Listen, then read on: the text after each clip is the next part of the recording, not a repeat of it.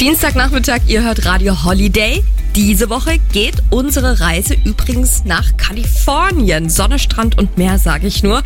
Um genauer zu sein, in die Entertainment-Hauptstadt der Welt, nach Los Angeles. Meine Kollegin Justine Lederer, die verrät uns, welche Orte wir während unserer LA-Woche besuchen werden. Los Angeles ist ja bekanntlich die Stadt, die vor Glanz und natürlich auch Glamour sprüht. Ob Shoppen, Kultur oder Entertainment, in LA kommt wirklich jeder auf seine Kosten. Wir haben natürlich auch eine Expertin dabei und die erzählt uns heute von den wichtigsten Wahrzeichen der Stadt.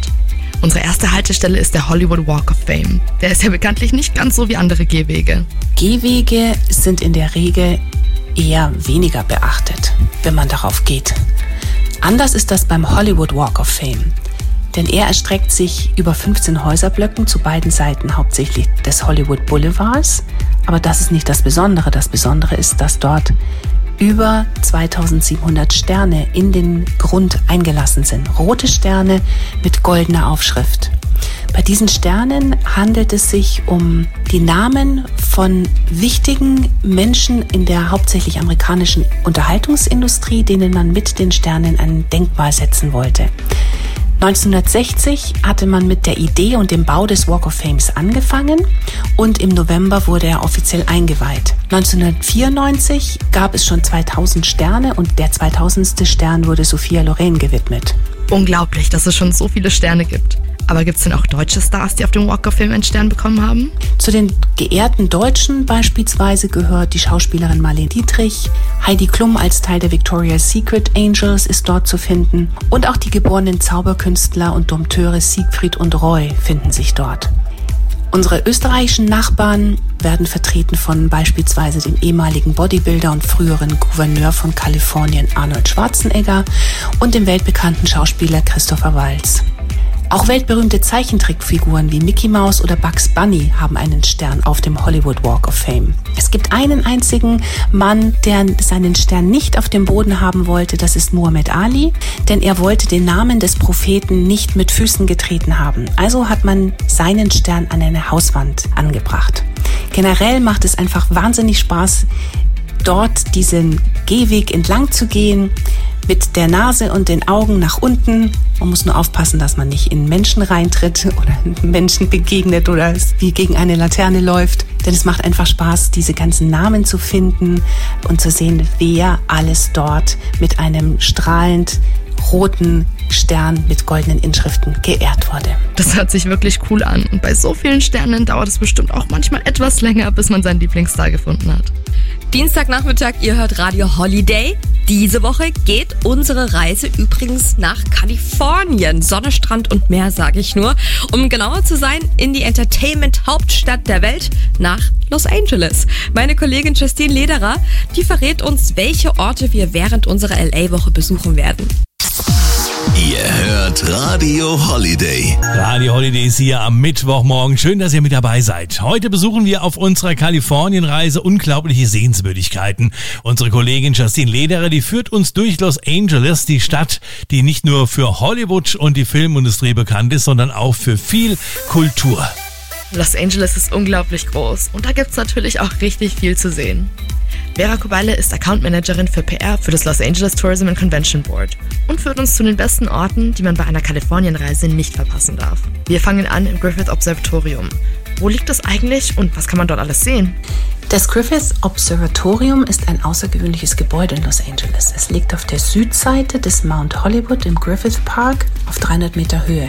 Von dort aus hat man einen fantastischen Blick auf die ganze Stadt, die einem praktisch zu Füßen liegt.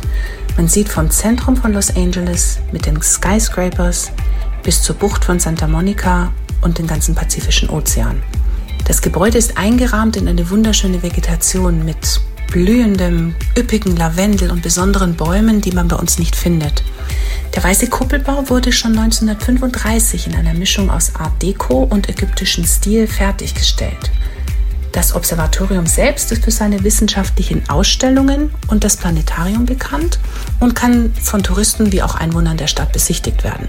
Neben dem Observatorium beherbergt das Gebäude ein Planetarium sowie diverse Ausstellungsräume. Zu sehen sind dort unter anderem Gesteinsbrocken vom Mars, vom Mond und von Meteoriten.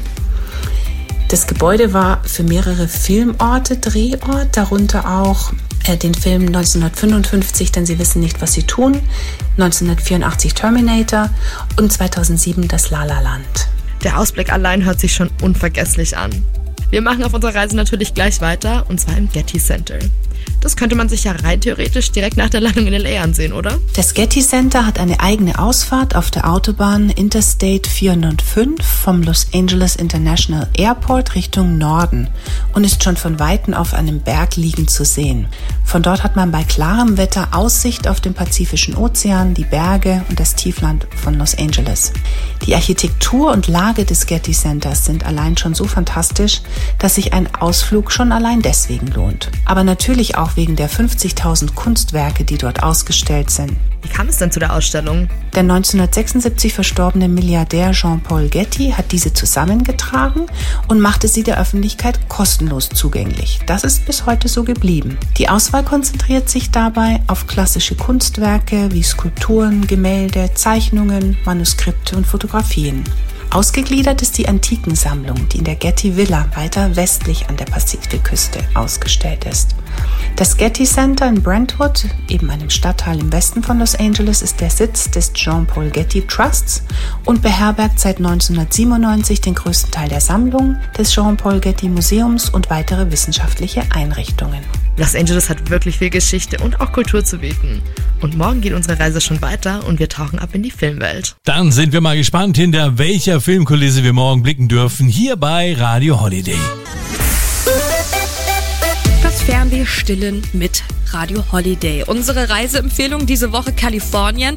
Und heute, da kommen wir endlich zu dem, was Los Angeles seit über 100 Jahren ausmacht. Und zwar die Filmindustrie. Meine Kollegin Justine Lederer, die führt uns dazu mal in die Universal Studios in Hollywood.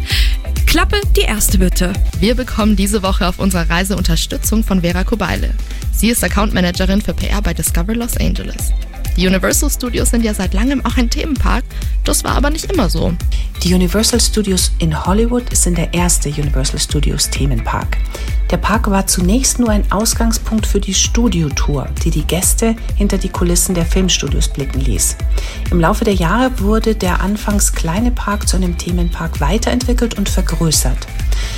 Heute besteht er aus zwei Teilen. Bei der Studiotour bekommen die Besucher einen besonders nahen Blick auf die Original-Filmsets und ganze Häuserkulissen. Damit hat man das Gefühl, direkt in den Filmen, direkt beim Dreh dabei zu sein und sich vorzustellen, wie ein Film und die ganze Umgebung gebaut wird. Das Ganze passiert bei einer moderierten Busfahrt, die quer über das Gelände führt. Die Busfahrer sind voll mit Filmen und Details und Wissenswerten und können einem unglaublich viele Fakten zu den verschiedenen Filmen, die in den Universal Studios gedreht wurden, erzählen. Da kann man ja wirklich so viel über Filme lernen. Aber wie geht es denn im zweiten Teil weiter? Der zweite Teil besteht dann aus dem Themenpark. Da geht es eher darum, über klassische Rides die Themen zu erleben, also einzutauchen beispielsweise in die Welt von Harry Potter oder bei einer Stuntshow mitzuerleben, wie Action passiert, wie Autos explodieren oder in Feuer entfachen und diesen Kitzel, diesen Nerven-Thrill von den einzelnen Filmen live miterleben zu können. Der Themenpark ist spannend für Familien und Kinder und gibt einen ganzen Tag wahnsinnig viel Input und wahnsinnig viel Spaß. Wer dazwischen Hunger bekommt, der kann in einen der Restaurants, der angeschlossenen Restaurants einkehren und sich stärken, um die weiteren Filme live miterleben zu können. Wow, da ist echt viel Action dabei. Und morgen geht's bei unserer Kalifornienreise schon in die letzte Runde. Dankeschön, Justine. Wir sind gespannt, was wir morgen noch alles lernen und erleben können. Hier ist Radio Holiday. Radio Holiday ist hier am Freitagmorgen und leider geht unsere Kalifornienwoche schon in die letzte Runde, aber ein paar Tipps hat unsere Kollegin Justin Lederer noch für uns. Wir sind schon am Ende unserer Reise, aber wir haben uns noch zwei interessante Orte für das Finale aufgehoben. Unser letzter Ausflug fängt in Venice Beach an und Vera Kubeile, Account Managerin für PR bei Discover Los Angeles, kann uns mehr darüber erzählen. Venice Beach ist einer der bekanntesten Strände in Los Angeles, der nicht nur durch seine Breite und seine weißen Sandstrände beeindruckt, sondern auch durch die Tatsache, dass dort wahnsinnig viel passiert. Es gibt eine Fahrradstrecke, die entlang des Strandes führt, wo man die Strände besonders gut sich ansehen kann, denn Venice Beach ist immerhin 4,5 Kilometer lang und wird auch noch von weiteren Stränden, wenn man weiter in den Süden runterfährt, ergänzt. Was Venice Beach besonders macht, sind auch die ganzen Stände, die dort an der Promenade zu finden sind. Viele Marktfrauen und Männer, die ihre obskuren, besonderen, künstlerischen Produkte dort anbieten, lustige kleine Essensläden, wo man die Menschen an sich vorbeiziehen sehen kann. Und was auch nicht zu vergessen ist, wahnsinnig viel Action, die dort passiert, nämlich Treffen von Rollschuhfahrern, die auf einem, auf einer Plattform zusammen tanzen. Es gibt einen tollen Skaterpark, wo man den Menschen dort beim Skateboarden und bei ihren Kunsttricks zugucken kann. Und natürlich gibt es die Surfer, die immer wieder aus den Wellen herauskommen, Vögel, die mit den Wellen spielen. Also für mich ist Venice Beach nicht nur ein Strand, sondern vielmehr ein, ein ganz tolles eigenes Lebensgefühl, was man nicht an vielen Stränden findet. Das hört sich so an, als ob in Venice Beach wirklich für jeden etwas dabei ist. Unser letzter Stopp geht aber in eine ganz andere Richtung, nämlich auf eine der berühmtesten Straßen der Welt, den Rodeo Drive. Filmklassiker wie Pretty Woman wurden auf der Einkaufsmeile gedreht, aber es gibt noch so viel mehr, was der Rodeo Drive zu bieten hat. Der Rodeo Drive ist eine super gepflegte und schicke Einkaufsstraße in Beverly Hills. Vorrangig kann man hier Luxusmarken kaufen. Dementsprechend ist das Publikum natürlich auch hier. Der Rodeo Drive war ursprünglich eine ganz normale Straße in Beverly Hills, bis 1950 sogar nur ein Pferdeweg. In den 70er Jahren wurde der Rodeo Drive in Los Angeles in eine exklusive Einkaufs- und Flaniermeile umgewandelt. Denn man wollte die wohlhabenden und prominenten Einwohner von Los Angeles anziehen und gleichzeitig ein Anziehungspunkt für Touristen werden. Heute ist der Rodeo Drive eine vierspurige Straße, die durch einen Grünstreifen geteilt ist und von Palmen gesäumt wird. Verschiedene Stars haben am Rodeo Drive auch ihre Wohnungen. Und das macht es natürlich für Touristen wahnsinnig spannend, denn wer Glück hat, kann am Rodeo Drive Prominente beim Shoppen treffen. Einige Läden öffnen sogar nur in Absprache, damit die High Society dort in Ruhe eine Menge Geld ausgeben kann. Danke, Vera. Das war's mit unserer Kalifornienwoche. So ein magischer Ort ist die Reise wirklich wert. Ob Kultur, Geschichte oder Aktivitäten, wir haben diese Woche viel über Los Angeles gelernt und freuen uns schon auf die nächste Reise hier bei Radio Holiday.